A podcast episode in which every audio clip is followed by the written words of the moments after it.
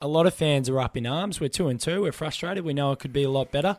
Um, and that's fine because we're a team that's desperate for success. You can tell in all of the followers of the debrief, you can tell in just the general supporter base that we've been crying out for a formidable outfit, it's a team that takes a game on. We've got that at the moment, but people just need to realise we're still going to have these inconsistencies. We are young.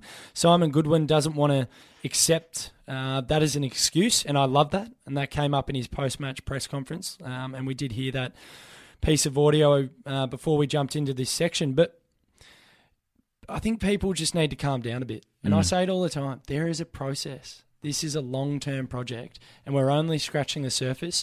So, unfortunately, I still think that we need to accept that there might be fade outs, but I'm sorry. I think third quarters, like we saw on the weekend, when we wilt under the pressure, I, I think that's inexcusable. I think we've got to move past that.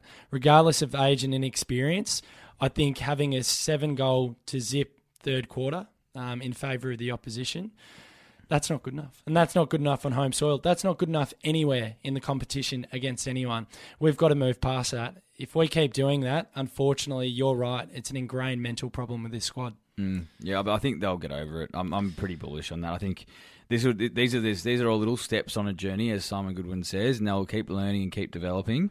Um, we've got a really talented list and a great bunch of kids there, and you can see the way they talk about the footy club. It's it's different to how they people had previously. It's a lot more passion. You know, the kids enjoy it down there.